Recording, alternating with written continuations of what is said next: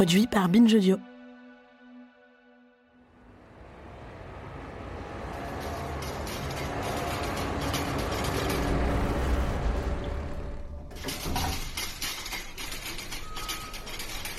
À l'origine de cet épisode, un stage d'observation au SAMU d'Avicenne à Bobigny, en Seine-Saint-Denis.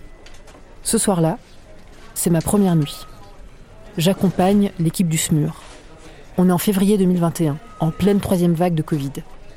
Beaucoup de nos sorties consistent à transférer des patients-patientes depuis les urgences d'un hôpital vers l'AREA d'un autre hôpital, ou encore de réa à réa spécialisé.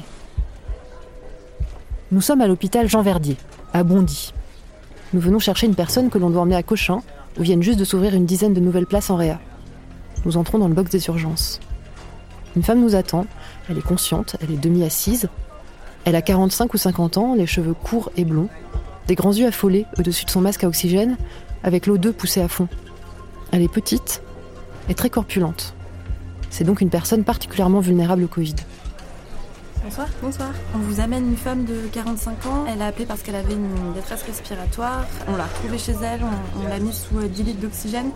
Mais c'est possible que vous ayez besoin de l'intuber dans les heures à venir. Ok, bah je vous laisse voir avec ma collègue parce que je pense qu'on va devoir la transférer. D'accord, ok, bonsoir. Effectivement, il n'y a plus de place, il va falloir la transférer à Cochin. Thomas, est-ce que tu peux te charger de la changer de brancard? Euh, Par contre, on va changer de brancard toute seule. Euh, moi, je porte pas ça. Hein. Je porte pas ça je sais que je viens d'assister à quelque chose de très ordinaire. Parce que j'ai déjà entendu sur les réseaux sociaux ou dans les médias les activistes Gabriel Dédier, Daria Marx ou Pelfine de Corcool témoigner de la grossophobie dans le milieu médical. Par exemple, si aujourd'hui je me casse la jambe, si je vais à l'hôpital, il y a un seul fauteuil roulant à ma taille. Si on est deux gros à se casser la jambe, bah, il y en a un qui va attendre. Aujourd'hui, l'obésité est mal prise en charge en France. On tape sur les gros au lieu de taper sur la maladie obésité. Et on a besoin de moyens pour la recherche sur l'obésité et pour soigner les obèses. T'es gros, aujourd'hui, on n'a plus qu'une seule solution à te proposer, c'est la chirurgie bariatrique. En figeant la grosseur comme une épidémie qu'il faut enrayer, on refuse de complexifier le rapport entre poids et santé. Aujourd'hui, non, c'est évident que si un médecin me prescrit un régime, je ne vais plus voir ce médecin. Hein. Et je ne comprends pas qu'on continue à les prescrire, en fait, parce qu'on sait que le taux d'échec d'un régime, c'est 95%. Grossophobie médicale, je cherche des témoignages de personnes concernées. Si vous avez envie de partager votre expérience, j'ai fait un appel à témoignages sur Instagram. Et là, des dizaines d'autres voix qui s'élèvent dans mes messages privés et qui, elles aussi, témoignent de propos déshumanisants, violents, d'erreurs de diagnostic. Il va vraiment falloir songer à faire quelque chose pour votre poids, parce que là, dans 20 ans, vous êtes cardiaque, diabétique ou morte.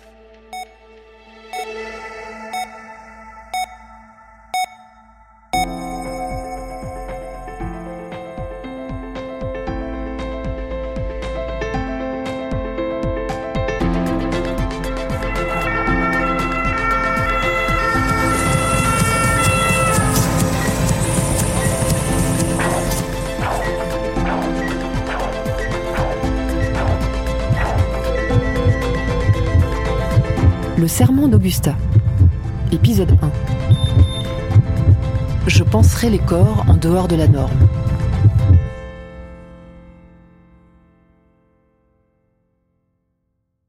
on m'a fait mettre en sous-vêtements et la médecin a euh, en premier lieu identifié toutes les signes d'obésité chronique sur mon corps. Je me suis sentie comme un morceau de viande. Un raccourci assez euh, assez fréquent, c'est de considérer que les hommes obèses ont un taux de testostérone plus bas que la moyenne et que ça explique aussi le manque de courage pour faire du sport. Euh, madame, vous avez 50 fois plus de chances de mourir que quelqu'un d'autre pendant l'anesthésie et moi ça m'a fait très fortement euh, flipper, vraiment angoissée.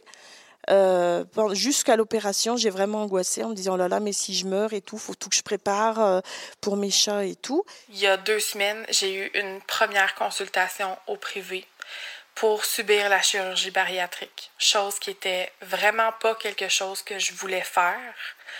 Mais j'ai tellement peur un jour d'avoir un cancer ou d'avoir une maladie chronique qui ne soit pas diagnostiquée parce qu'on me regarde et qu'on pense que tout est à cause de mon poids. Fait que je vais aller subir une chirurgie qui me tente pas parce que j'ai peur que mes futurs soignants me tuent. Quand j'ai décidé de réaliser des films, je voulais dénoncer la standardisation des corps qu'on nous présente comme désirables. Au cinéma, dans les magazines, dans la pub, il y a un corps étalon. Là, ce que je découvre pendant cette nuit au SAMU, c'est que comme dans le monde des images, il existe un corps standard dans le monde du soin. Ce corps standard, c'est un corps blanc, c'est un corps masculin, c'est un corps neurotypique, c'est un corps jeune, c'est un corps cisgenre, c'est un corps mince.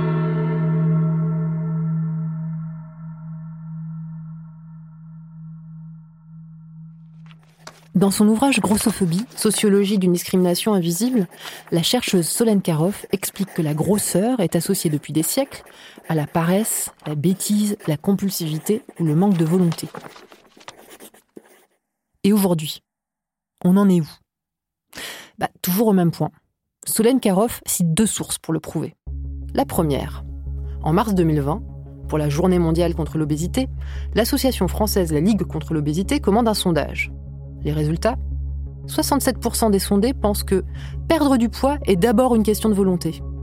Et 62% des sondés affirment que l'obésité est avant tout due à une mauvaise alimentation et à un manque d'activité physique. Seconde source, on est toujours en 2020 mais hors de France, où ça ne se passe pas beaucoup mieux.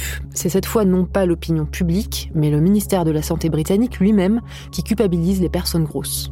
Un rapport affirme que les personnes en surcharge pondérale doivent perdre du poids pour réduire la pression exercée sur les médecins et les infirmières du public et libérer leur temps afin qu'ils puissent traiter d'autres patients malades et vulnérables. Un peu comme si les personnes grosses gardaient délibérément leurs kilos en trop pour peser sur le système de santé. Encore et toujours en 2020, et là c'est plus Lenkarov que je cite, c'est notre mémoire collective que je convoque, est-ce que vous vous rappelez la façon dont on a brandi des images de corps gros sur Internet pendant le premier confinement? On a agité des avant-après sur les réseaux sociaux, comme ce qui pouvait nous arriver de plus terrible pendant la pandémie était de grossir. La rhétorique de ces mêmes Être inactif-inactive va vous rendre gros, grosse. Parce qu'on est persuadé que les gros et les grosses sont inactifs-inactives. Un préjugé qui revient à l'époque dans un contexte sanitaire où il n'y a pas du tout de quoi rire pour les personnes concernées la grande majorité des patients et des patientes de moins de 50 ans, hospitalisés en réanimation à cause du Covid, sont obèses. Et pour cause. L'obésité est reconnue dès le début de la pandémie comme le second facteur de risque le plus important, après l'âge. Pourtant, les personnes obèses entre 18 et 49 ans n'ont eu accès à la vaccination que le 1er mai 2021, après la troisième vague de Covid-19. Injuste? Oui, mais aussi tristement banal. Avoir un corps qui ne rentre pas dans la norme, c'est être moins bien pris en soin. Car dans le milieu médical, tout est pensé pour des corps standards. Les personnes obèses, c'est-à-dire avec un IMC de plus de 30, représentent 17,4% des femmes et 16,8% des hommes en France. Mais le matériel médical qui leur est dédié est absent ou trop rare. Résultat, des salles d'attente avec des accoudoirs sur chaque chaise, où il leur est impossible de s'asseoir, des tables d'examen trop étroites, des brassards de prise de tension trop petits, des aiguilles pas assez longues pour les gaz du sang, et en radiographie des IRM qui ne sont pas conçus pour les corps de plus de 150 kg. L'orifice de la machine ne fait que 135 cm de diamètre. Jusqu'à il y a peu de temps, on envoyait les personnes dont le corps ne correspondait pas à ces chiffres vers les écoles vétérinaires. Heureusement, des établissements de santé commencent à investir dans les IRM à ciel ouvert. Pour le moment, il y en a trois en Ile-de-France. Raconter l'histoire de mon corps, c'est vous parler de ma honte. Ma honte devant mon apparence, ma faiblesse, devant le fait qu'il soit en mon pouvoir de changer mon corps et de ne pourtant pas le changer, année après année. La honte est une chose difficile. Il est certain que les gens essayent de me faire honte parce que je suis grosse. Quand je passe dans la rue, les hommes se penchent à la portière de leur voiture et me lancent des obscénités sur mon corps, sur la façon dont ils le voient. Ils me lancent à quel point ça les gêne que je ne corresponde pas à leur esthétique, à leur goût et à leur désir. J'essaye de ne pas les prendre au sérieux, parce que ce qu'ils disent vraiment, c'est Vous ne m'attirez pas, je ne veux pas vous baiser, et cela perturbe ma compréhension de la masculinité, de mes droits et de ma place dans le monde. Ce n'est pas mon boulot de faire en sorte que mon corps leur plaise. Lorsque les gens essayent de me faire honte parce que je suis grosse, j'éprouve de la rage. Je deviens têtue. Je veux me rendre encore plus grosse pour les contrarier, même si la seule que ça va contrarier, c'est moi. Vous venez d'entendre Roxane Gay, autrice américaine, noire, en situation d'obésité massive. Dans Hunger, elle retrace l'histoire de son corps indocile, subversif. Elle décrit en creux comment la norme de minceur pèse plus particulièrement sur les femmes. Depuis euh, l'après-guerre, euh, les femmes en particulier euh, ont consommé énormément de dérivés d'amphétamine. C'est parce que la totalité des, des, pubs, des images de la beauté féminine, notamment depuis l'après-guerre, repose sur l'idée qu'une femme belle est une femme mince, même très mince. Et pour y arriver, comme c'est presque impossible parfois, et parce que d'abord d'un point de vue constitutionnel, on n'est pas toujours euh, euh, programmé pour être mince, il y a des, raisons génétiques. Hein. Ensuite, parce que la transformation de la nourriture fait que de plus en plus la nourriture transformée expose au surpoids. Donc il y a des tas de raisons qui font que c'est un objectif euh, utopique pour beaucoup de femmes. Et donc elles font appel à des coupes fins. Moi, je suis le docteur Irène Frachon et je suis pneumologue au CHU de Brest. Je suis la lanceuse d'alerte du Mediator, puisque maintenant c'est le terme euh, adéquat. C'est-à-dire que en tant que médecin, j'ai fait interdire le Mediator euh, en 2009 et que ensuite j'ai dénoncé euh, ce que je pensais être un scandale. Le Mediator a été massivement consommé exclusivement pour ses propriétés coupe-fin. Non seulement les médecins partagent ce regard très critique à l'égard du surpoids, considérant que le surpoids euh, euh, ne correspond pas à un idéal de séduction et de minceur et même de bonne santé. Et la deuxième chose, c'est que euh, l'idée que d'être grosse vous rend responsable de tous vos maux, c'est puissamment développé. De manière disproportionnée par rapport au poids réel de l'obésité comme facteur de risque de maladie. il ne s'agit pas de dire que l'obésité ne pose pas de problème de, santé. Il y a des problèmes de santé qui sont bien répertoriés, qui sont euh, le, retentissement sur les articulations, qui sont un facteur de risque effectivement cardiaque, enfin cardiovasculaire, mais qui sont euh, euh, le fait qu'on peut faire du diabète plus facilement quand on est en surpoids, qu'on est plus essoufflé, mais il y a des personnes en surpoids ou obèses qui se portent comme un charme. Les médecins, trouvant que les femmes qui les consultaient étaient trop grosses, leur disaient qu'il fallait faire des régimes. Les régimes, ça marche pas quand on est en surpoids, donc euh, les femmes ne maigrissaient pas ou elles maigrissaient en yo-yo. Donc deuxième étape, c'était de leur prescrire un coupe-faim et comme les coupes fins ont été interdits euh, au fil des années parce qu'ils étaient dangereux, il en restait un, antidiabétique, mais euh, réputé pour faire maigrir, le Mediator, sans trop s'interroger de ce que cachait cette notion de, de coupe fin. Les médecins ont prescrit massivement du Mediator pour maigrir à des millions de femmes et d'hommes, surtout des femmes, parce que ils estimaient qu'elles étaient trop grosses. Point. Trop grosses. Voilà. Ensuite, ces femmes, euh, sous Mediator, certaines ont commencé à dire qu'elles allaient pas bien, qu'elles allaient de moins en moins bien, qu'elles étaient essoufflées. Bah oui, vous êtes essoufflées, êtes grosses. Maigrissez. On va voir le cardiologue. Alors là, c'est encore pire. Le cardiologue, euh, comme c'est un facteur de risque cardiovasculaire, etc.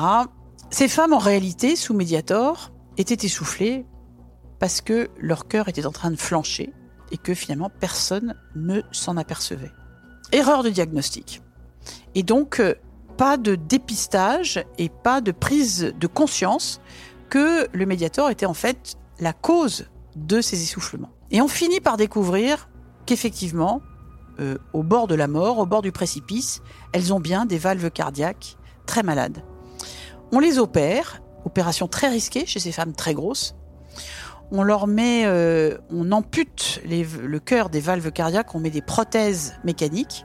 Ce sont des opérations extrêmement mutilantes euh, dont le cœur ne se remet pas bien. Ce sont des opérations palliatives qui ont des complications majeures. Et donc on essaye de les faire bouger, de les, de les réadapter. Et la réadaptation est difficile. Et elles vont se faire engueuler en réadaptation partout Bougez-vous donc, vous êtes trop grosse, vous devriez maigrir. Et si vous supportez mal ces opérations, c'est parce que vous êtes trop grosse, qu'effectivement la cicatrice est douloureuse, ça s'est mal passé, mais aussi avec ce surpoids-là, ma pauvre dame, faut pas vous étonner. En réalité, ces femmes, on les a fait pédaler en mesurant ce qui se passait dans leur cœur par euh, un cathétérisme. Et on s'est aperçu que dès qu'elles commençaient à pédaler, le cœur se mettait à genoux. Le cœur se mettait à genoux.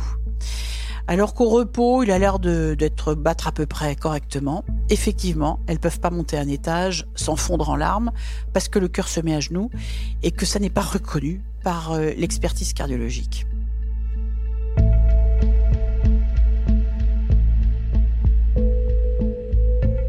Le Mediator a causé le décès d'entre 500 et 1500 personnes. Dans cette affaire, il y a de la grossophobie de A à Z. Personne n'est épargné, ni les patientes, qui ont intériorisé le stigmate de leur poids et qui souhaitent maigrir pour faire rentrer leur corps dans la norme, ni les médecins, qui ont prescrit un médicament en dehors de son autorisation de mise sur le marché et ont fait passer en priorité la perte de poids plutôt que la bonne santé générale de leurs patientes, ni les cardiologues et les experts qui sont restés aveuglés par le surpoids et ont fait des erreurs de diagnostic. La grossophobie est extraordinairement répandue, on la décèle dès le plus jeune âge. Presque 50% des filles de 3 à 6 ans ont peur d'être grosses. Il y a donc fort à parier que vous et moi, on est aussi un biais grossophobe. Pour ma part, j'en ai un, c'est certain. Je me rappelle avoir souhaité ne pas être assise à côté de cette personne corpulente dans l'avion. Je me rappelle m'être moqué de ma voisine très ronde qui vivait dans une petite chambre de bonne. Je me rappelle avoir adoré Wally. Je me rappelle avoir ajouté gros avant con comme si c'était pire. Et puis j'ai aussi fait preuve de grossophobie vis-à-vis de moi-même. Alors que mon corps est dans la norme, je m'en suis beaucoup vu quand je prenais 5, 10 kilos. J'ai fait des régimes drastiques, je me suis détestée. Et vous? Et j'ai envie de poser cette question tout spécialement aux futurs soignants et soignantes. Avez-vous eu ou avez-vous un biais grossophobe? Martin Vinclair, médecin et écrivain, raconte qu'un jour, dans une fac de médecine parisienne, il a commencé un cours par la phrase suivante. Bon, je pense qu'ici nous sommes tous d'accord. Le boulot d'un médecin ne consiste pas à dire aux gens comment mener leur vie. Il se trouvait face à des internes en médecine générale. La majorité d'entre eux a été scandalisée. L'un d'eux a même lancé. Alors du coup, si je comprends bien, si on se trouve face à un type qui pèse 120 kilos, qui fume comme un pompier, qui baisse n'importe comment, euh, qui boit comme un trou, qui a un cholestérol, euh, une tension et une glycémie au plafond, on lui dit rien, c'est ça? Martin a répondu. Il sait qu'il pèse 120 kilos. Son entourage lui répète probablement dix fois par jour qu'il boit trop et qu'il fume comme un pompier. Son cholestérol n'a aucune importance et la manière dont il baisse ne vous regarde pas. S'il ne vient pas vous voir expressément pour l'un de ses problèmes, vous n'avez rien à lui dire et vous n'avez surtout pas à le harceler. Avant de lui donner votre avis sur ce que sont ses problèmes, écoutez-le pour avoir le sien.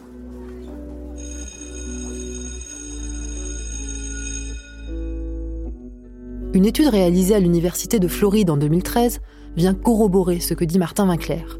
Elle démontre que pratiquer la culpabilisation au sujet du poids n'est pas efficace. A contrario, ça entretient des comportements alimentaires délétères favorise l'évitement de l'exercice physique et la rupture du parcours de soins. Alors comment on se positionne quand on est soignant ou soignante vis-à-vis d'une personne en situation d'obésité? Eh ben, si on écoutait les patients et les patientes, pour commencer. Je m'appelle Lucille, j'ai 26 ans. Je suis étudiante pour devenir éducatrice de jeunes enfants, actuellement en stage dans un hôpital pédiatrique.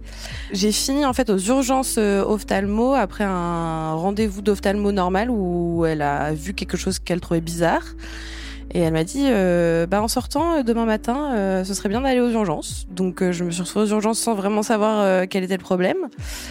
Et en fait, ils m'ont fait des tests et j'avais donc un œdème papillaire, donc un un œdème du nerf optique derrière l'œil, qui est un signe, euh, enfin qui là en tout cas était un signe d'hypertension intracrânienne. J'ai donc été hospitalisée et j'avais un rendez-vous du coup un mois après euh, pour vérifier que l'œdème était moins présent, notamment.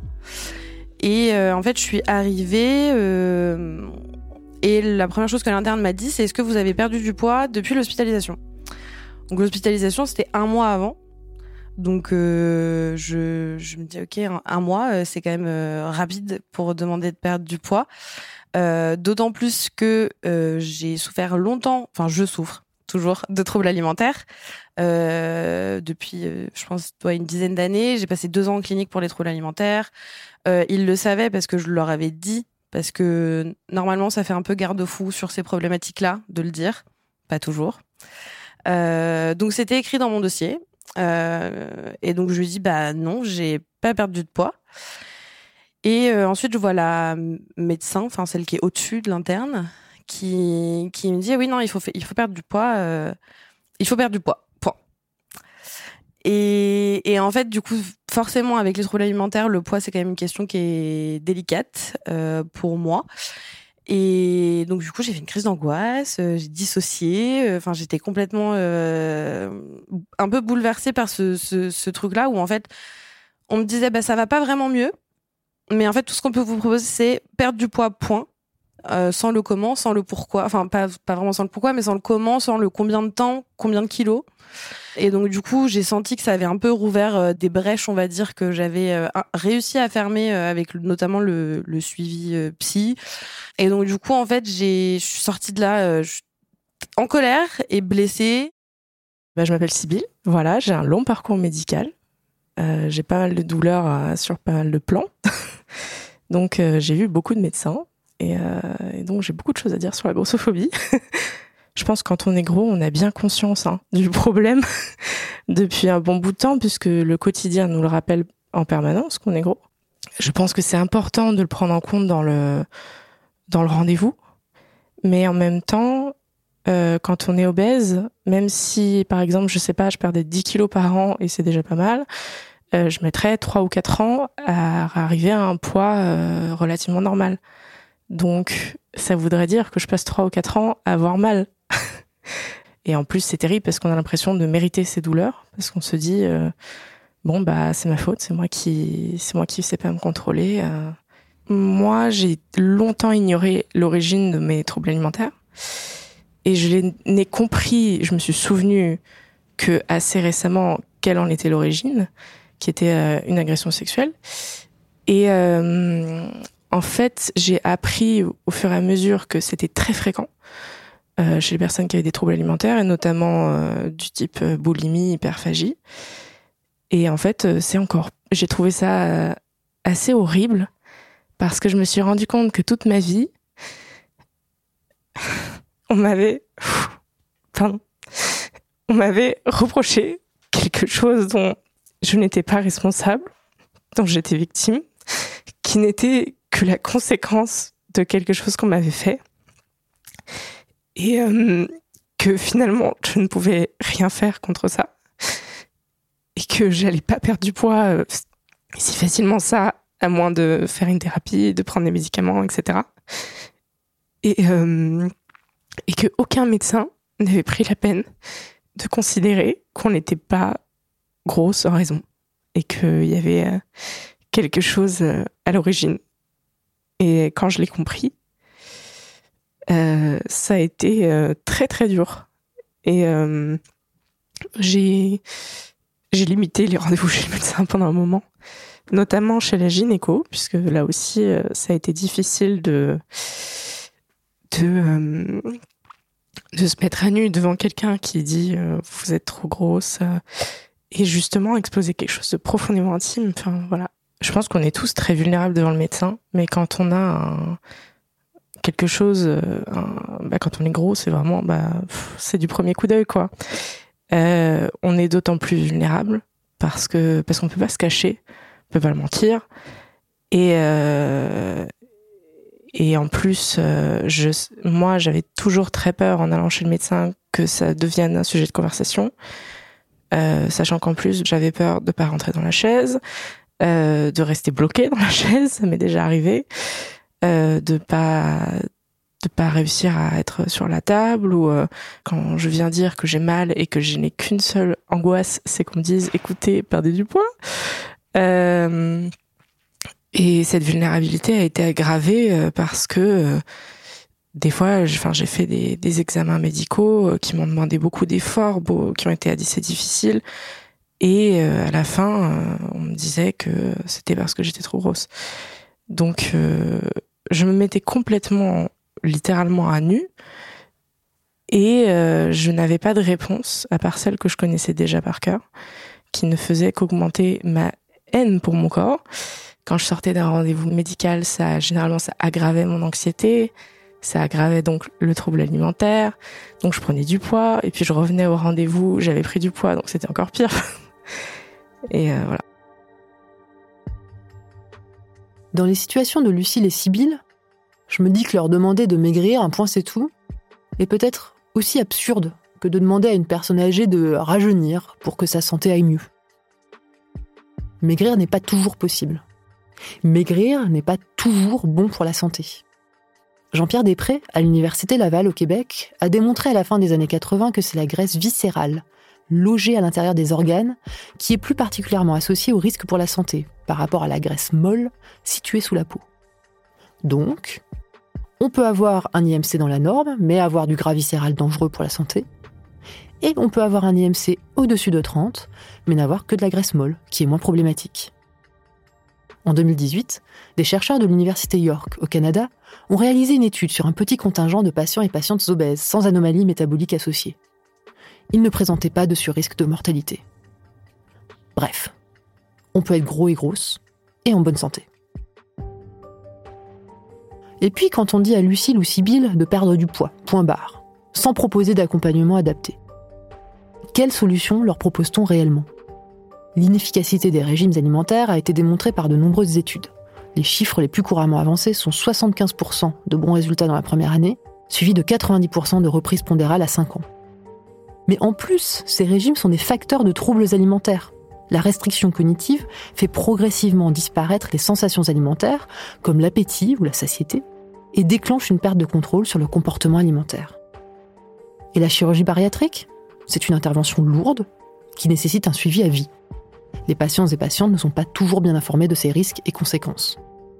Selon un rapport publié en 2016 par la Haute Autorité de Santé, une grande partie des patients et patientes ne bénéficient pas d'une prise en charge préopératoire suffisante pour assurer la réussite de la chirurgie. Autre problème. Après une chirurgie bariatrique, un quart des personnes a des tentations suicidaires. Pour en savoir plus, vous pouvez aller sur gros.org le groupe de réflexion sur l'obésité et le surpoids. C'est une association de thérapeutes qui prennent en charge des personnes en difficulté avec leur poids. Ils et elles s'efforcent de mettre en lumière les présomptions de nombreux et nombreuses soignants et soignantes sur les corps gros et de promouvoir une meilleure connaissance de ce qu'est l'obésité et de ce qu'elle n'est pas. Moi, de mon côté, ce qui m'intéresse, c'est de comprendre comment repérer et dévouer ce biais grossophobe. Parce que quand il s'exprime chez des soignants et des soignantes, il est tout spécialement destructeur ce que dit un ou une médecin devient argument d'autorité. Et cette autorité, on l'imagine reposer sur la science. Si le ou la docteur le dit, c'est que ça a été prouvé. Les biais grossophobes sont des biais très répandus chez les soignants et les soignantes. Une étude menée en 2009 par des chercheurs de l'université de Yale aux États-Unis a montré que les professionnels de santé sont la deuxième source de stigmatisation après la famille. La violence se niche juste là où les personnes devraient trouver de la bienveillance, du soutien, du soin.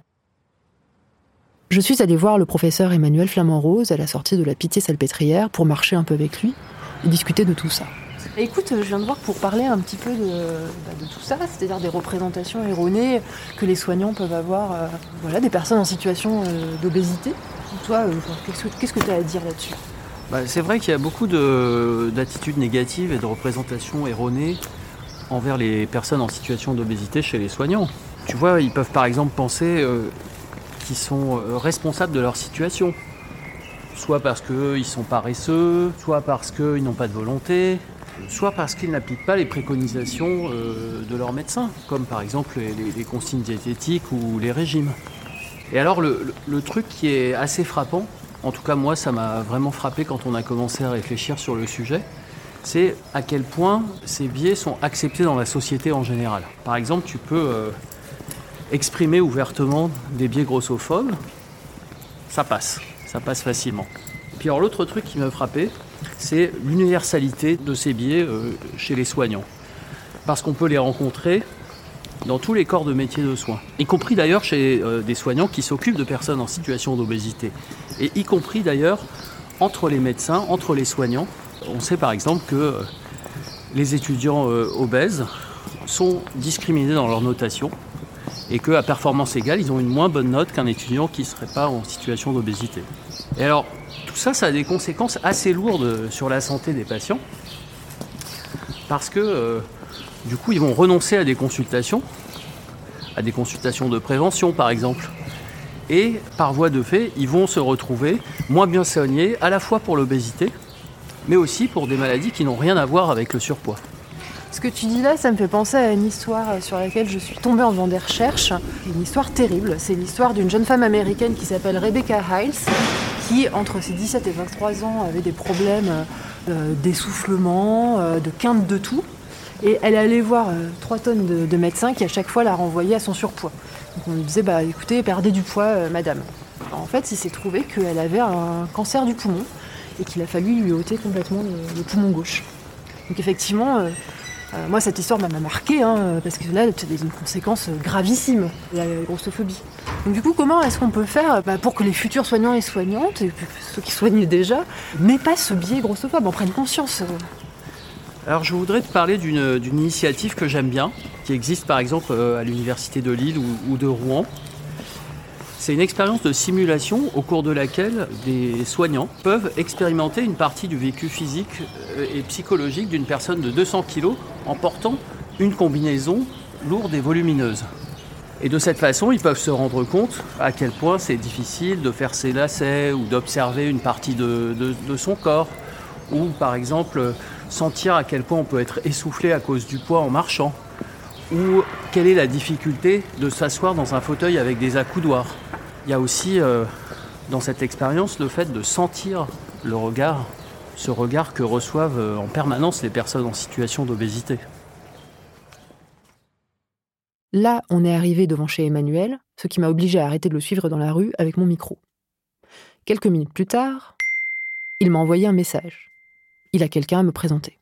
Je m'appelle Christine Poitou-Berner, je suis professeure de nutrition à Sorbonne Université et je m'occupe euh, dans euh, la pratique clinique de personnes qui sont en obésité, en particulier obésité sévère. À l'hôpital, il y a plein de situations où on peut euh, avoir une attitude négative. Par exemple, des équipements qui ne sont pas adaptés. Il y a en plus les attitudes négatives des soignants qui vont, par exemple, avoir des remarques négatives. Et donc tout ça va faire que ça va renforcer l'expérience de, discrimination des personnes en obésité.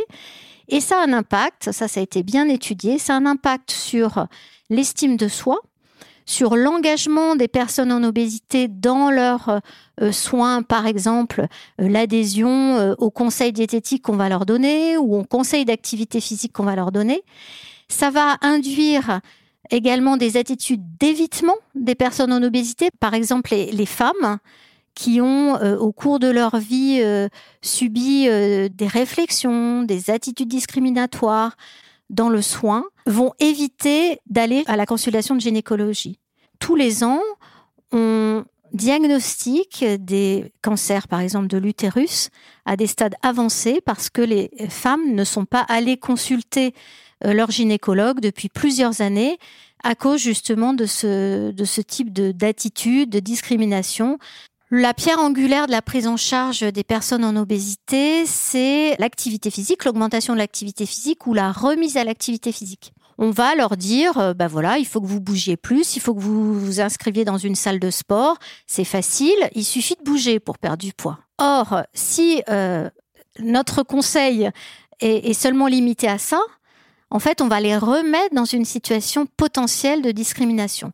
Et c'est là tout le travail d'essayer de trouver finalement des réseaux, euh, des prises en charge qui vont être des prises en charge d'activités physiques adaptées, où on sait que euh, la personne va être euh, accueillie avec son problème de poids sans la mettre dans une situation discriminatoire des équipements adaptés, euh, des conseils adaptés, avec une progression adaptée à son à, sa, situation euh, d'obésité. Et là, on va pouvoir effectivement euh, gagner sur sur le plan de de, de l'accès aux soins et d'une prise en charge optimale. C'est là la perte de chance en fait, parce que si si on a juste des conseils qui remettent les personnes dans un cercle vicieux, dans une spirale de discrimination, on va en fait aggraver sa situation, aggraver sa mésestime de soi. Alors là, on parle de l'activité physique, mais ça a été bien montré également sur les troubles du comportement alimentaire, où les attitudes discriminatoires euh, augmentent aussi les troubles du comportement alimentaire. Pour permettre aux étudiants de santé de prendre conscience de leur biais grossophobes, Christine Poitou-Bernard organise des focus groups. La première heure, elle propose aux étudiants d'exprimer leurs stéréotypes et préjugés concernant les personnes corpulentes. Et la deuxième heure, des patients et des patientes en situation d'obésité viennent témoigner et répondre à leurs questions. Une façon de passer des préjugés à l'écoute et à l'empathie. Il y a aussi de jeunes soignants et soignantes qui font du chemin dans leur coin au fil des stages et qui entament une révolution individuelle. Christine Poitou-Bernard m'a mise en relation avec l'une d'entre elles. Donc, euh, je suis Clémentine, je suis interne euh, en dernière année, euh, spécialité endocrinologie, diabétologie et maladies métaboliques. Ce que j'avais comme préjugé, c'est en fait, je pense que c'est les préjugés que beaucoup de gens ont sur l'obésité. C'est quand on regarde ce qu'il y a dans le panier de courses de, la personne obèse devant nous. C'est, bah, c'est, probablement parce qu'ils mangent pas comme moi, parce qu'ils ont pas une bonne éducation alimentaire pour moi, l'obésité, c'était vraiment quelque chose des classes, c'est très violent ce que je vais dire, hein, mais euh, des classes sociales inférieures. Moi, je suis, issue, pardon, d'un milieu assez aisé. Et donc, je me disais, bah voilà, l'obésité, c'est le problème de ceux qui n'ont pas assez d'argent pour s'acheter de la nourriture de qualité et le problème de ceux qui, qui pas eu l'éducation, qui n'ont pas la culture, qui savent pas ce que c'est un glucide, qui savent pas. Donc, euh, pour moi, ça, ça pouvait pas toucher euh, des classes sociales aisées.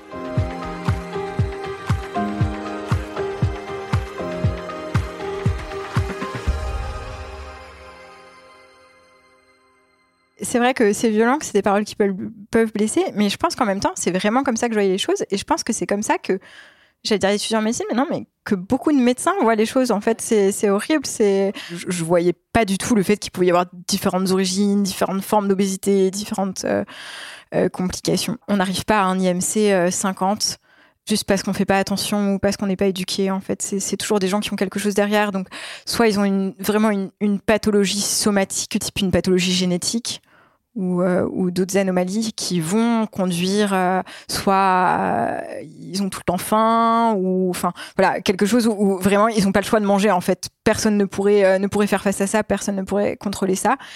Et puis après il y a les patients qui n'ont pas forcément ça mais qui ont des vécus psychologiques qui sont très très très difficiles. Et, c'est la seule solution qu'ils ont en fait pour faire face face à ce qu'ils ont vécu. Et oui qu'en fait on n'arrive pas à 16e c'est là juste parce que on juste parce qu'on se relâche, parce qu'on connaît rien, parce qu'on mange devant des chips devant la télé, quoi. Que ça, c'était vraiment une image très péjorative et très erronée, que c'est, des gens qui sont en grande souffrance, en fait. Moi, je pense que les meilleures clés, elles m'ont été données par l'intervention d'une patiente qui était représentante d'une association de, patients obèses, qui était venue dans le service. Et en fait, qui nous avait dit, on sait, on sait que vous êtes mal à l'aise pour nous examiner, on sait que l'examen clinique est difficile euh, pour vous, c'est pas la peine de vous en cacher. Vous pouvez nous demander de l'aide. Vous pouvez dire euh, est-ce que vous pouvez soulever euh, tel pli? Est-ce que vous pouvez m'aider à soulever la jambe? Moi, je pense que ça, ça m'a beaucoup aidé parce que maintenant, pour examiner des patients très obèses, je suis beaucoup plus à l'aise et parce que je leur demande, je leur dis bah, je vais regarder sous le tablier s'il n'y a pas une petite mycose. Est-ce que vous pouvez m'aider à soulever? Et euh, et je pense que que les patients le prennent bien en fait.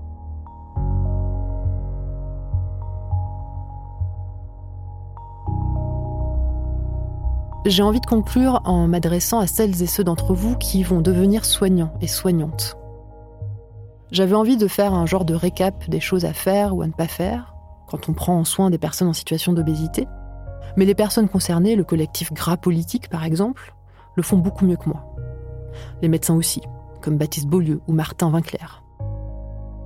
Moi, ce que j'ai envie de dire, c'est que quand on se retrouve face à une personne dont le corps n'est pas dans la norme dominante, corps gros, corps non blanc, corps trans, corps non valide. On est sans doute devant quelqu'un qui s'en est pris plein la gueule à l'école, dans sa famille, dans la rue, au boulot. Si cette personne va mal, est-ce forcément à cause de son corps? Ou est-ce aussi, voire surtout, le regard que la société pose sur son corps qui lui fait violence au quotidien? Dans nos cheminements personnels, et spécialement dans les cheminements professionnels en tant que futur soignant et soignante, il peut être intéressant de reconnaître qu'on a intégré cette vision dominante, discriminante des corps hors normes. Alors on n'en est pas responsable, on baigne là-dedans. Si je reprends l'exemple de la grossophobie, l'image que l'on donne des personnes grosses dans les films et les séries est quasi tout le temps catastrophique. L'industrie du divertissement entretient ce stéréotype de la personne inactive, gloutonne, forcément pas aimable, repoussoir, faire valoir. Et comme on baigne dans cette vision discriminante, on développe des biais de représentation, c'est-à-dire des erreurs constantes de jugement vis-à-vis d'un groupe de personnes. Si systématiquement, lorsqu'on est confronté à un certain type de patient-patiente, on le ou la traite inconsciemment de façon différente des autres, il s'agit d'un biais de représentation. Et ces biais de représentation, il est prouvé qu'ils sont source d'erreurs médicales. Alors, si je crois qu'on n'est pas responsable des biais qui nous traversent, en revanche, il me semble qu'on est responsable d'évoluer humainement. Et quand on est professionnel de santé, pour pouvoir les prendre en soin de notre mieux, sans risquer de créer de ruptures d'égalité. Je ne peux pas insister assez sur ceci. Des biais racistes, sexistes, homophobes, grossophobes, on en a tous et toutes, même quand on est soi-même racisé, femme, gay, obèse. L'important, c'est de les repérer, chaque fois qu'ils émergent dans nos têtes, de les noter, de réussir à écouter quand on nous les fait remarquer, plutôt que de passer en mode défensif. Il existe même un questionnaire créé par l'université de Harvard qui permet de détecter ces biais cognitifs. Vous retrouverez les liens sur la page internet de l'épisode.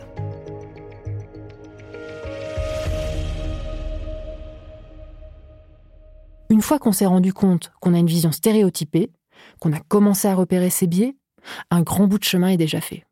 Après, il suffit de s'intéresser aux personnes concernées. Pour avancer sans même s'en rendre compte au quotidien, moi ce que je fais, c'est suivre sur les réseaux sociaux des personnes engagées qui se font les porte-parole des communautés trans, racisées, non valides, grosses, et qui m'éduquent avec patience sur les défis qu'elles rencontrent. Pour moi, c'est des ressources précieuses et gratuites pour me sensibiliser sur les difficultés, le choix des mots, etc. Et puis, tout spécialement pour les futurs soignants et soignantes, quand vous vous retrouvez face à une personne dont le corps sort de la norme, moi j'ai l'impression que vraiment vous avez le droit de ne pas savoir quoi faire, de ne pas savoir quoi dire, et dans ce cas-là, de simplement poser des questions. Demander est-ce que vous souhaitez discuter de quelque chose en particulier? Est-ce qu'il y a des sujets que vous ne souhaitez pas aborder? Comment souhaitez-vous que je vous genre Que je vous appelle? Moi, de mon expérience de patiente, je suis vraiment convaincue qu'on ne peut pas trop écouter, ça n'existe pas. Je pense qu'il n'y a pas de prise en soin des gens qui soit trop individuelle. T'en penses quoi, toi, Emmanuel? Oui, je suis d'accord. Il faut avoir des objectifs humbles. Il faut que la personne qui rentre en consultation, elle ressorte un petit peu mieux qu'elle est entrée. Qu'elle reparte avec quelque chose. Euh, ne serait-ce qu'un petit truc. Et puis, euh, je pense qu'il faut annoncer d'emblée qu'on va dire ou faire euh, des choses qui sont inappropriées, qui sont pas tout à fait adaptées, et qu'il faudra pas hésiter à le signaler. Et ça, c'est un truc que je fais à ma première consultation. Je leur dis, bah, probablement que je vais dire ou faire quelque chose qui ne conviendra pas, qui ne vous conviendra pas, et il ne faudra pas hésiter à le signaler. Allez, je laisse le mot de la fin à Sybille. Avec un médecin que je verrai pour la première fois, peut-être poser la question directement. Euh, est-ce que, euh, est-ce que vous souhaitez euh, parler de, de, la question de votre poids? Vraiment, je pense que le plus important, c'est de ne pas imposer cette question comme un sujet obligatoire. Je pense que quand on est médecin aussi, il faut pas oublier que chaque corps finalement a, peut-être ses, bons côtés. Tout, tout ce qui est lié au poids n'est pas une souffrance. En fait, je crois que moi, j'apprécie pas mal le fait d'être grosse, finalement, parce que j'ai l'impression d'avoir bien les pieds sur terre. Je me sens bien lourde. Je me sens, j'ai l'impression qu'on peut pas me, on peut pas me bousculer facilement. Voilà, je, je suis forte, littéralement.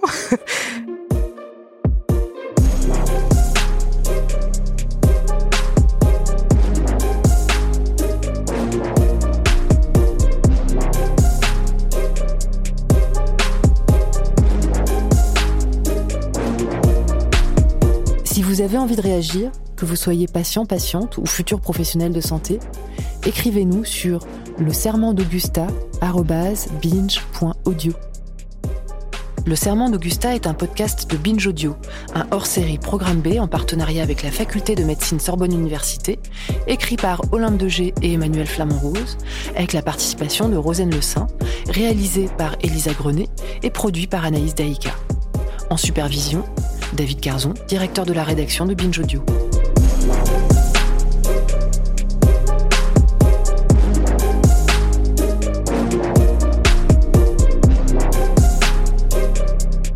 Prochain épisode dans un mois.